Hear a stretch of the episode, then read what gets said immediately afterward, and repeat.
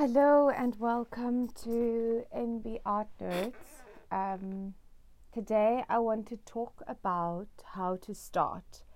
And I did a webinar recently on this, and um, I know from my conversations with a lot of artists, um, people that work with me, and also just people that I chat to about art often, that how to start or starting is one of the biggest blocks for creatives especially if the thing that you want to make is extremely close to your heart, is extremely vulnerable, and feels very expansive. So sometimes there's a sense that we have inside of us that if this thing is going to be birthed into the world, it will alter our lives.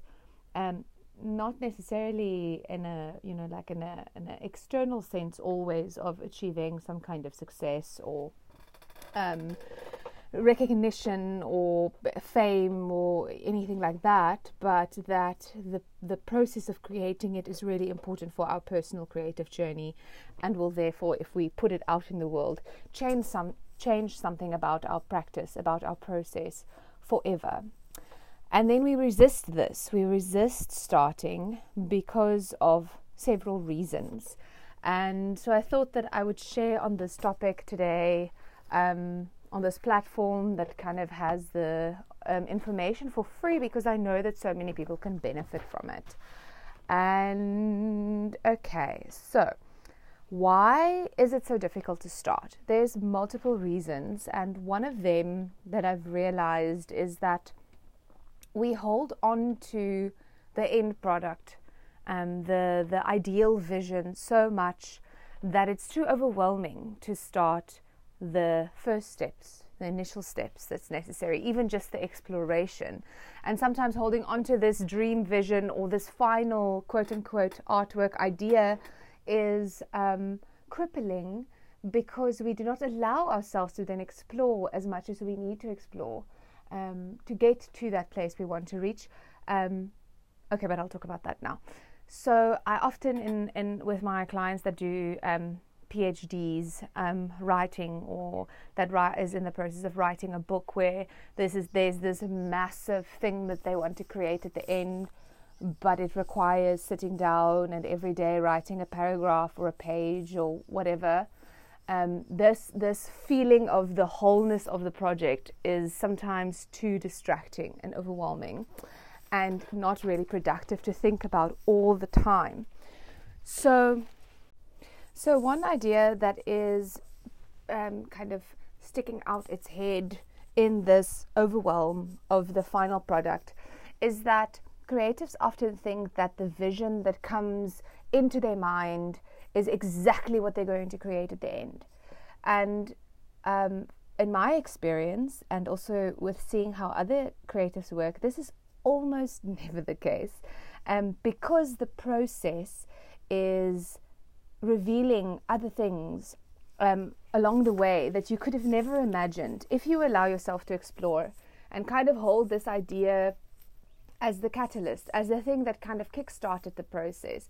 It's just the vision that starts the idea, but the way that it looks in our head versus the practicality of making the thing always has a little bit of um, what's it? What I want to say, like a mis- mismatch. You know, it's it's not um, entirely how it translates um, at all. So, for example, if I have an idea for this massive gown that I want to make, and I see it in this very specific material and whatever, I can go search for that material, but I might not find the exact thing that I saw in my mind's eye. But there might be at these material shops a lot of other options that would be just as good or even more interesting or just have a slightly different meaning or interpretation.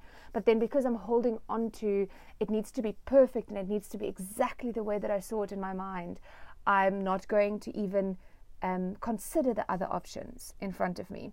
And this holding on to the final product is often a block that um, artists use to stop themselves from starting. It feels too much to create what I want to create. It feels too crazy. It feels too scary. It feels too big. It feels too expansive. So I'd rather not start at all. Otherwise, I'm just going to disappoint myself anyway because it's never going to look what it looks like in my mind. But if you change this to um, the the like I said earlier, the idea is just the catalyst for the process to start, and then the exploration starts, and then the thing unfolds, and then maybe you reach a completely different destination, or maybe you reach a destination that's slightly different from what you wanted to reach. So that's one thing. Another part of the final product that can sometimes overwhelm us and stop us from starting is holding on to the way the final thing will be received in the world. And this can create an anxiety that makes you so scared that there won't be a market for it, it won't sell, it won't be received well, that others will criticize it, that you rather not start because you're scared of how it's going to be received. So, um, Julia Cameron in The Artist's Way writes about how artists need to let go of how no sorry it's not Julia Cameron it's Elizabeth Gilbert that in a TED talk the artist genius um, talks about um, how it, it's not our job to create things that are going to be received well. It's our jobs as creatives to create things that um, we see, visions that we have, ideas that we have, um, and to trust them and to create them as close as possible to the authenticity of of who you are.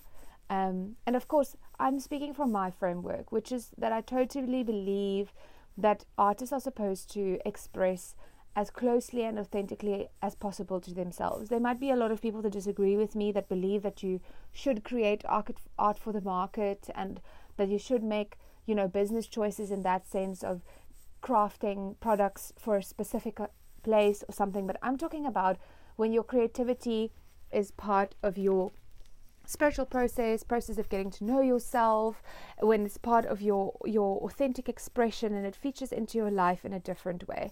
And um, I listen often to um, the Louisiana channel. I think that's how it's pronounced. But it's this channel that makes all these interviews with famous artists, and they kind of have this series called um, My Advice to Young Artists. And most of the artists in those series say that create art that you love, create art that is true to you, right? And if you keep this intention at the center of your practice, then the way the world is going to receive it is not an option to think about when you start a project. Because if we get obsessed by the successes that we're going to reach with this thing, or the, um, yeah, you know, if we're going to make money out of it, or if it's going to further our career in any way, we will often also then want to stop ourselves from starting because it feels too scary, especially when the thing you're creating feels so groundbreaking. So I'm in a I'm in one of those processes at the moment where I had a vision over the winter of these women tapestries, female forms, figures that I want to create, and I saw these multimedia tapestries, weaved embroidery, painted, stuck together, everything. And the magnitude of these images that I saw in my mind, how big they needed to be, like really scared me because then I was like, okay, but what am I going to do with them afterwards? What if I can't find a space to exhibit them in? What if there's no one that wants to buy them? How am I going to store them? And then I was stuck for a long time because this thing needed to come out of me and I could have gone back to smaller things and pushed that aside but that felt so good for my process to allow myself to create that thing without thinking about how it's going to be received. And I'm still in the process and I still don't know what's going to happen. And every time that anxiety comes up, I tell myself, my job is not now to find the audience for it. My job is now just to create it. I'm holding space for this thing to come through and through me and into the world. And then after it's created, I'll figure out what to do with it. And for me in my personal practice, it's also helped me to shift from, you know, the success outside in the world into believing that it's enough for the artwork just to be created. You know, of course, there's practical things that come into play around earning and living and sustainability and all of this shit, but it helps me in my process to think that the only purpose right now is to create this art piece, and that is all why it exists. That's the only reason it exists, is just for it to exist. And this also really helps me a lot. So, another reason why it might be difficult to start is because we might not have this final vision. We might have a curiosity or an inquiry into a specific medium that feels nice to explore, and then we start um, and we realize we have no clue where we're going. We have no final vision. We have no idea of what the final product's supposed to look like, and that might also be scary. And again, it helps to believe that the process will unfold and to follow the curiosity and to keep exploring until clarity comes. And in my personal experience, it often does come. I have no clue where I was going with um, a lot of the paintings that I made um, in, in in Korea and also when I came back for about two years, I didn't really plan my paintings at all. I just allowed them to to happen on the canvas. And then my painting teacher, Colleen Strydom, um, always taught us that an artist should look at what they're creating, the equal amount, at least the equal amount of uh, what they're actually spending time on actually making it. So if you're painting, then you should look at the painting as much as you paint on the painting. So um, then I would, somewhere in the process, process, when I feel like I'm completely lost, I would put the painting up and I would live with it in my space. And I still do this. This is a very important practice for me. Um, is that if I've done the first layers of dumping and just kind of disrupting the space, which is one of my practices on how to get started, and I'll get into that a little bit later in this conversation as well. But um, if I find a place halfway through that I have no clue where I'm going, what's happening, and that fear becomes too overwhelming, I live with the thing for a while first on the wall. And I look at it um, for long periods at a time until one day it tells me what needs to happen. It often reveals um, the next step to me. So, another reason that I've come across people tell me that they don't start is because they believe that there will be better conditions or better ideas in the future. And they don't want to commit time or energy to one idea for this fear that it's not good enough and there's going to be better ideas, there's going to be better materials in the future. And of course, this could be true, but it could also not be true. I'm completely convinced that it's always better to create something than to not create it. To me, it just feels like it's really sad to sit on your ideas for most of your life and not create something in the world. And that doesn't mean to say that you need to then put it out in the world as a final product or something that is your style, that is supposed to say something about you. But the satisfaction of materializing an idea is deeply rewarding to our inner artist and is vital um, for expression. So, Elizabeth Gilbert writes in her book Big Magic about the her belief around how ideas work, and she says that ideas are entities. It, it helps her to think that ideas are entities in themselves, and that they kind of float around the world on a dimension that we cannot see them, and then they find a vessel that they can come through, and they come to that person and they spark the inspiration. And if that person does not act on the idea and it hangs there for too long, it goes away and it searches for someone else. And this has helped me as well to know that if an idea comes and if I have the ability and the time to create it, why the hell would I not? You know, to keep the process going. And in my experience, the more often you're actively practicing your creativity by pra- like practically doing the things besides the planning and besides the research and the exploration, but actually making the things, the more oiled that rhythm in your studio also becomes. So, this is also why I advise people that do writing to do morning writing brain dumps where you just kind of clear out your mind in the morning and you get into this rhythm of just writing anything. And this is what has allowed me to write as much as I can write in a month. At the moment, I'm working part time for a company where I'm writing um, articles. Um, they're called Art in Context, and they also have a, a, another blog called Art File Magazine and um, I basically get paid by a thousand words. So of course, the amount of words I can write in a month is gonna like influence the income, and that's really cool for me because then I can kind of, you know, see for myself how much I want to write. And I've been pushing myself. The most that I've written in the last three months of working for them is six thousand words, um, twenty six thousand words a month. Um, and and I didn't consistently write through it the whole month because it's a part time. um, job and I do other things as well. And and the fact and people are sometimes surprised by how much I can write. Maybe you're a copywriter and you're not very fazed about this number that I've just given, but it's a I am able to write as much because I have a daily writing practice where I kind of practice the machine of just writing whatever comes up into my mind because I know that I can go back and I can edit and I can clarify the ideas and I can make the argument stronger. So that's also the thing is that it, it, sometimes we feel like our ideas are not good enough or strong enough. But if we allow ourselves to just empty them out on a page, and this is a practice I'll share just now, empty them out on a page, then we can always go back and edit them and change them.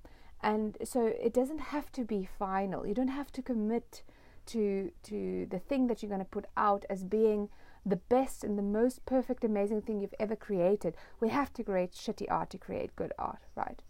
Okay, so now I want to share some practices that you can do to kind of get yourself started.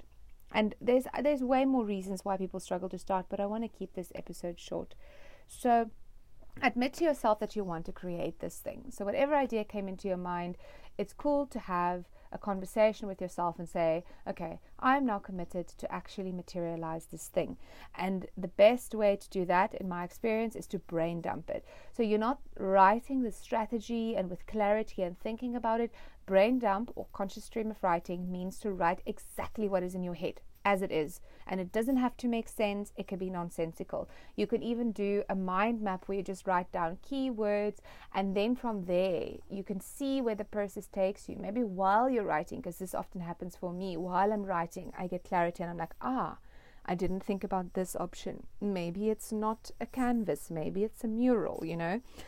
Um, and then, oh, Another way that people stop themselves from starting is to obsess about the conditions in which they want to create. And this is an element of perfectionism and OCD that often comes into play with artists that are scared of other things. You know, you could be scared of the way it's going to receive, be received, and then the learned behavior or strategy that you were taught long ago or that you ex- adopted long ago to kind of deal with that fear is to go into organizing and cleaning and um, it can be an obsessive cycle of like i want to draw or paint something and then you like organize all your paints into the color of the rainbow and then you see that the half of them are dry and then you start going through all of your materials and see what materials you need to throw away. And so it kind of spirals into this organizing cleaning and you use all your creative energy to get your space ready and by the time your space is ready, you're depleted, or you don't have time anymore, and your window for creation is kind of over, and you have to move on to something else. And I don't know if you have watched Broad City, but I love that series. And there's one episode where Abbi, one of the main characters that's an artist, does exactly this. She has an hour of a private time that she prioritizes for art, and then she like makes her favorite drink, and she cleans the studio like a desk, and she arranges all her pencils, and she sharpens them all and everything, and then the timer goes off just as she sits down to to draw. So I would suggest doing the opposite. Put a timer on for if this is a problem for you for the time you want to organize your space. So if you know that you get into the spiral, you commit to only 15 minutes of getting everything ready for yourself out of the chunk of time and then commit to actually start when that 15 minutes is done. And the actual starting is very scary so this is the next practice I want to suggest is to make yourself so uncomfortable from the start as possible. So if the fear is that you are going to fuck it up, then fuck it up from the beginning. And I have a really beautiful story about how I was blocked and how I worked through a block in this way. So in the first episode I told the story about like how when I started painting for the first time I painted these landscapes and I really loved them and then I had to do something else and then I got to the grids. But the way I got to the grids was that Kulain again, thank God for him, um, told me that sometimes the best strategy is to paint the blank canvas in a color that makes you extremely uncomfortable, a color that you hate. And so I chose first this lilac purple that was like kind of part of priming the canvas. And then over the purple, I painted this pink, which has now become really part of most of my work. It's never left me and it's become a color that I really adore in my art, but will never ever wear in my personal life. And one of my friends the other day noticed when she was looking at my work and giving me an informal critique that that that palette with the pink in is not at all what I dress like or express myself personally as, but it's very present in my work because it's become um, a way that I tap into the sensitivity and vulnerability and uncomfortability of working with my deep emotions through my art. So this is kind of a statement to my inner artist, like, okay, cool, we're uncomfortable. I know this is uncomfortable. I know I, I, it's like very scary to start. That's okay. Let's paint it in pink, and it's an expression of that. And then also, what happened then when I painted the pink was that I was not so attached to what happened on top of the pink anymore. Because now it's not a white canvas, like this perfect white canvas that I am going to mess up. No, now it's just a pink canvas. And I realize that I can paint over it. I can cover the pink if I want entirely. I can paint a layer over it that is like a little bit see through so that the pink comes through and affects the color at the top. I can do whatever I want. And this was such a massive insight in my work where I realized that I do not have to be attached to what happens on a canvas because I can always paint over it. And this is the lovely thing with art like, mostly you can change and you can alter. So, the way that I often start my paintings, and it's similar to the brain dump, is I dump paint, leftover paint, um, onto the canvas. And even if none of those initial layers are left over um, in the end, I free myself from attaching to what I've created there and it helps start the process, especially if you work intuitively, because then from those shapes that you dump on the canvas, you can let the process unfold from there. And I think another thing that I should mention here, and I suppose it relates to starting in the way that creatives sometimes block themselves by thinking that if they're not clear on how they're going to start, they're going to waste materials.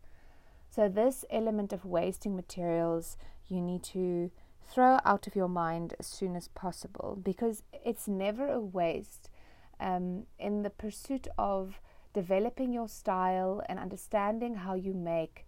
Nothing can really be a waste. And I know this is difficult if you have limited supplies, but then you can, you know, you can create um, a different um, sustainable material for yourself to work with to kind of supplement the supplies that you feel attached to. So, say for example, you work in ink and the ink is very fancy and expensive, then maybe you buy food coloring and you do your initial sketches in food coloring, which is not as expensive.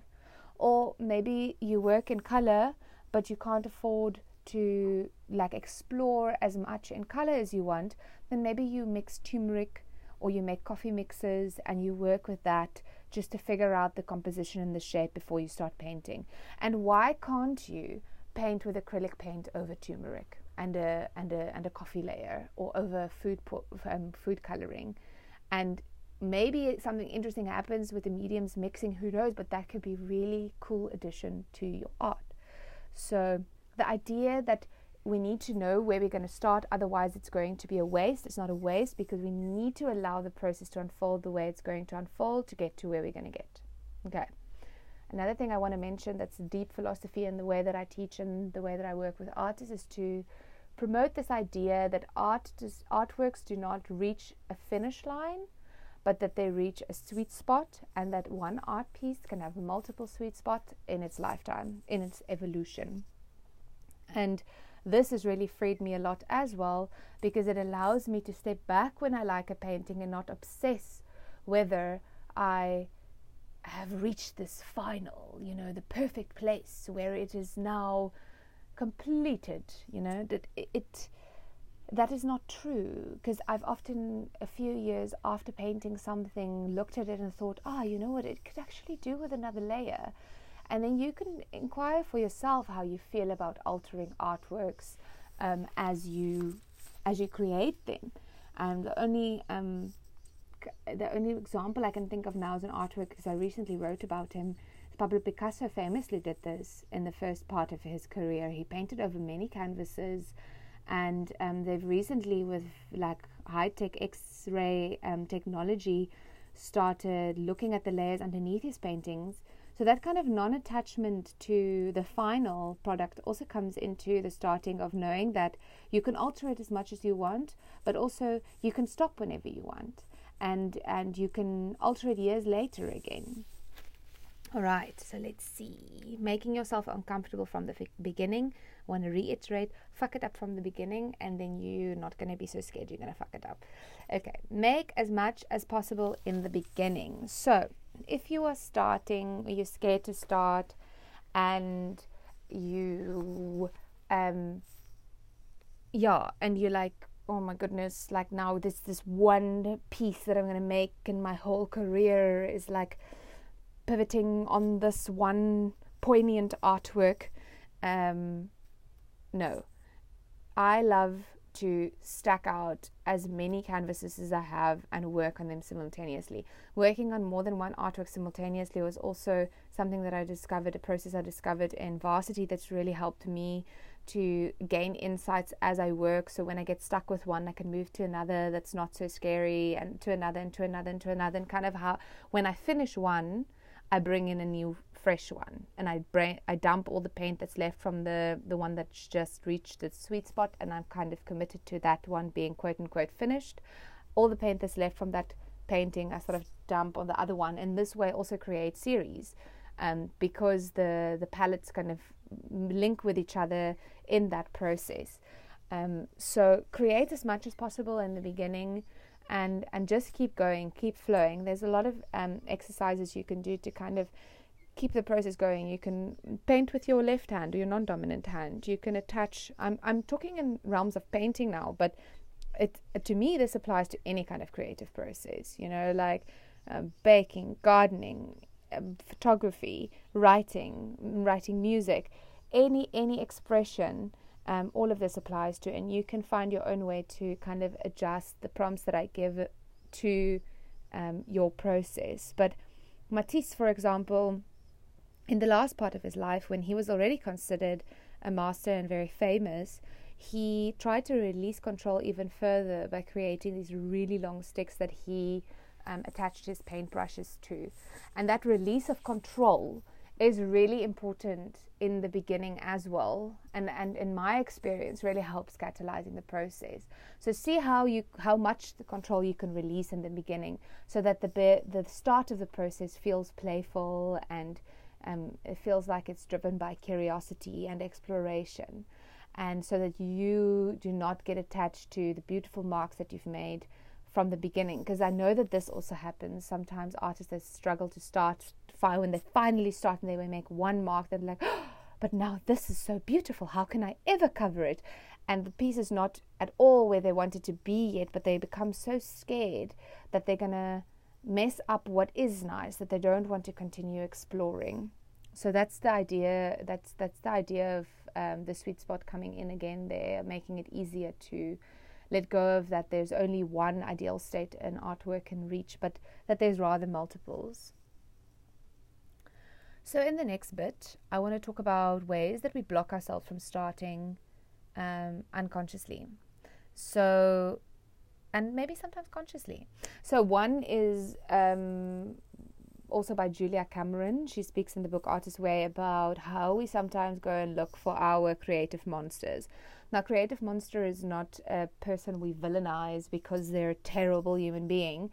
It's often a hurt creative that works in the creative industry that have never worked consciously through their wounds and patterns and kind of perpetuate the behavior of people that hurt them or strategies that they learned through being hurt as a creative when they were younger um, and they kind of enforce that on younger creatives. So it could look something like an artist or a, a gallerist that had to work extremely hard to start her career because she didn't have any support from her family and like really really slaved and then creates these conditions where everyone around her used have to work extremely hard and fatigue themselves because she had to go through that so that could be an example of a creative monster but creative monsters also often need, I, I like to call them creative vampires. They often need the energy of young creatives to, in order for them to maintain their um, their achievements or their their practice.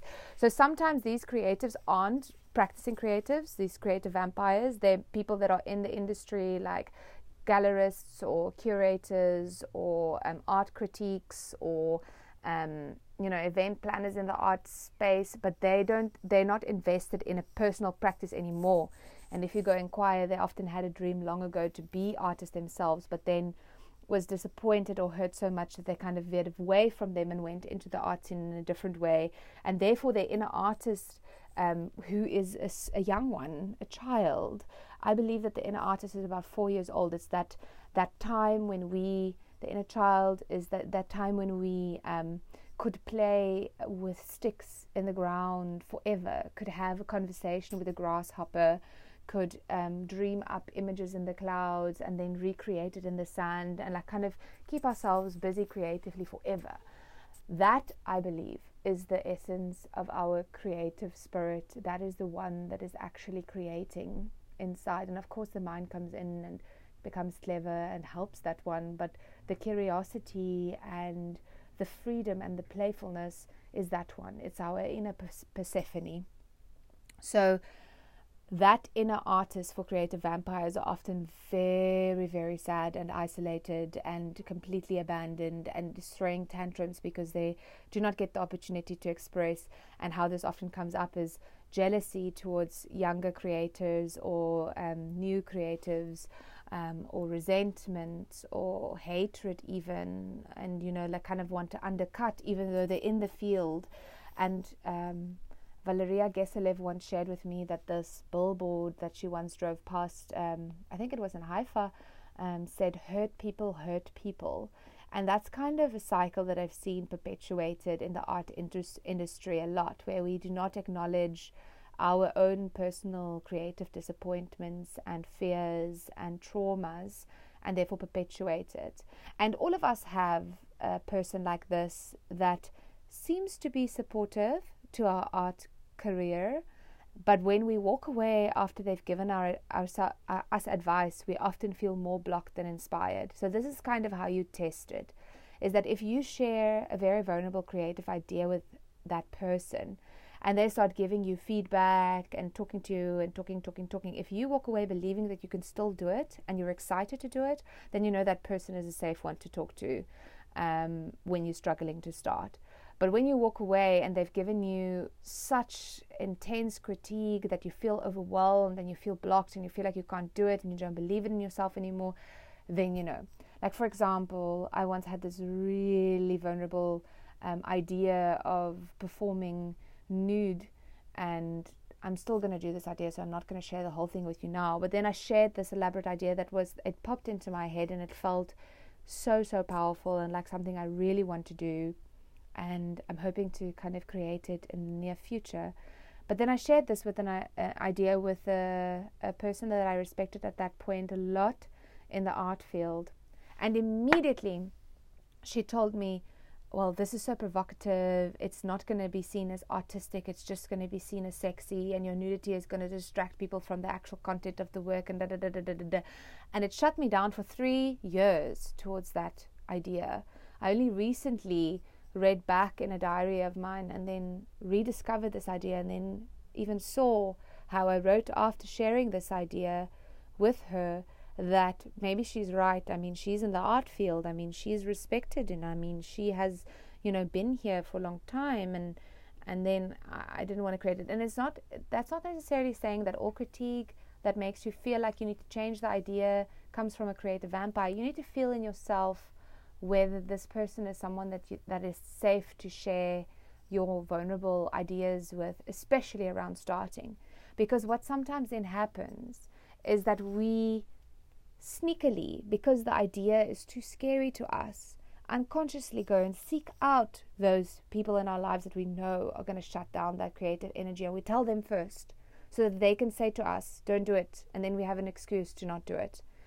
So, this exercise that um, Julia Cameron suggests is to draw a circle and then a circle outside of it and then a circle outside of that one. So, kind of like uh, pools uh, rippling out, you know, um, circles rippling out of each other. I don't know if that makes sense. Um, and then on the inside, you write the safest people that's around you. That's like your yes men. They're like, yes, queen, you do it. That's your thing. Go, you can do it. I believe in you. You write all of those people's names. Then on the outside of that, you write the people that give you constructive criticism that actually empowers you so that you can take that criticism and develop the idea you have. And then on the outside, you write the people that you should rather not share your vulnerable ideas with. People that might have experience in the art world and people that you can share your ideas with that you feel really certain about and that you've developed and you're committed to it and you you're strong in those ideas you can share with them. And then when you're struggling to start and you want to go tell someone about this idea and you want to talk about it, be very conscious of who you're sharing it with. And then this diagram really comes into handy to be like, ah, now I want to go to Sarah and tell Sarah about it. But ah, Sarah's actually on the outside of my circle. And and it's interesting that I want to go tell Sarah. Maybe this is a way of me blocking myself now. So maybe I should rather tell Jane. Jane is in the inside, and Jane is going to tell me, Yes, Queen, try it. So that's one way we block ourselves from starting. Another way we unconsciously block ourselves from starting is to go and look in our research at masters and other artists and compare ourselves to them. So comparison is one of the biggest evils in the creative process. It is it's actually it's actually so harmful um, to your relationship with your inner artist because what comparison does not acknowledge is how unique you are and and your personal journey to get where you are. And there's no, we cannot replicate other people's creative processes and creative journeys and and do it the way that we want to do it and then still have it the same as they did it. You know there is something like trusting that you need to create the way you need to create and that your career will turn out, turn out the way that it wants to turn out. And it's sad that some of us might never be famous in our lives um, and is maybe not it and that some of us might never reach any success with our art even you know like and success you can decide what that term means to you whether it's one person recognizing you or someone writing about your art or buyers actively buying your art or your name being associated with a certain style or whatever. And that might be the reality. And i also had to sit with this for a while. I'm still processing that um, because it's such a personal thing and because I was born to be an artist and there's really no other option for me, I don't want to do anything else. This is it. Um, it might not bring me any kind of recognition in my life that I want. And that's sometimes scary. And then we go even further and we want to start this process. And then we go and we look and we're like, ah, I mean, I, I, my inspiration at the moment is Tanya Peterson and Athi-Patra Ruga. I'm really inspired by their tapestries and the the garments and things that they make. So now, if I'm in my research going to think like, ah, oh, Athi-Patra Ruga is so amazing, why would I even try to make something? Of course, I'm not going to start what I want to start. But if I look at them and I'm like, yo, this person is expansive, they're showing me what is possible, and it will be different for me then that's okay, you know? So using other people, other artists as inspiration, as expansions to show you that you can believe that this could be possible for you. It might not actually happen, but the belief that it could be possible will help you to start. And that's also the shift that, that I had to make in my work is to understand that um, there's absolutely no way for me to compare myself with artists. That is a framework that has been set up by an industry that wants us to compare ourselves to other people. But we actually are the biggest resources of inspiration and catalyzing energy for each other. Um, and everyone had to start somewhere. So if I feel overwhelmed by an artist that I'm looking at or a master that I'm looking at, I remind myself that they also at some point had no clue what they're making.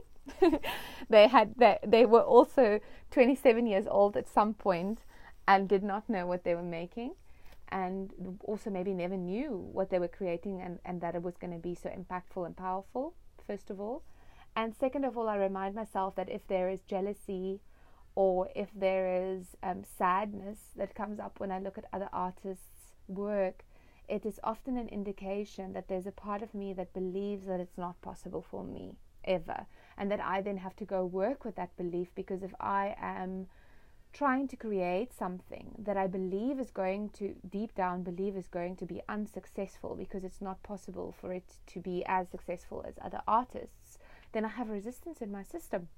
Then I'm working, I'm pulling in two different directions. I'm making the thing and I'm shutting it down inside. And to me, energetically, that just means that you are completely rowing with, with one span. I don't know what it's called in English now. or I think one oar in the one direction and one in another direction. So you're just spinning around in circles. So it helps to kind of align yourself to what you actually want to create in your career and and and to kind of meditate on that and to really work on the belief that it is possible to to attain that. Okay. So, that's kind of my brain dump on how to start. There's a lot more that I can say about this. And as always, with the processes that I do in my one on one containers, I, I, I need to hear the personal story to understand where your block with starting comes from. It's a very personal thing, and there's often a lot that makes us feel scared to start. And so, this just reminds me I can illustrate this. Um, in this week, I sat with a client and we had a session um, about two weeks ago, our first session, where she admitted for the first time that she is an artist and she never wanted to claim that she is an artist because she didn't believe that she had the right to call herself an artist. So we worked on that, and then she was calling herself an artist for two weeks. And of course, in the session of being so empowered to understand that she is an artist and she's always been an artist and she she can make things, we then dreamed big and we went to what is the biggest vision for the creations that you're making right now that you can imagine? And we imagined like wallpaper on massive buildings, you know, murals and everything. And I like to do this. I like to expand the vision that you have for yourself as much as you possibly can and to connect with the most powerful artist inside of you. And then what often happens is that the artists that have a pattern of getting blocked get extremely afraid of that expansion super inspired initially and then very afraid. And um, she reached out to me and she said, I'm crawling back into my hole. I want to delete everything that we've worked on. I'm really scared. And I was like, okay, let's let's do another session. And we talked a lot. And, and one thing that revealed itself was um, I asked her, is there a memory that you can um, tap into that had to do with your expression being too big, too messy, or in the wrong place. And then she was so shocked because she immediately remembered this memory of um, finding a wall in a house. And she specifically chose the pantry because she thought this was like the most hidden wall, so it will be the perfect place for her to explore her art. And she drew on this wall, and her mother was extremely upset about it. And then she um, yeah, she she she got a big scolding, and it was completely like very very traumatic traumatic to her. And the, so the message that was left for her there is that your expression is too big and out of place. And then, of course, when we dreamed as big as she wanted to really dream, and her inner artist really wanted to go as big as possible, like these art pieces just became so, so, um, um what's the word I'm looking for? Like under a magnifying glass. Um, and then she shut down because deep down there's a belief that she cannot create this because this will upset people because it's too big, it's too messy, and it's out of place. So, this is an illustration of how these wounds are extremely personal and how when I work in one on one sessions, like all of this that I've illustrated to you now is kind of things that I've learned from sessions with people. But when we work one on one, there's other things that might come up um, that is connected to your personal journey. So I hope that the muse will be with you and that you stay inspired and that you just plunge. This is the last thing I want to say is that wait, how did it happen in the session that I said?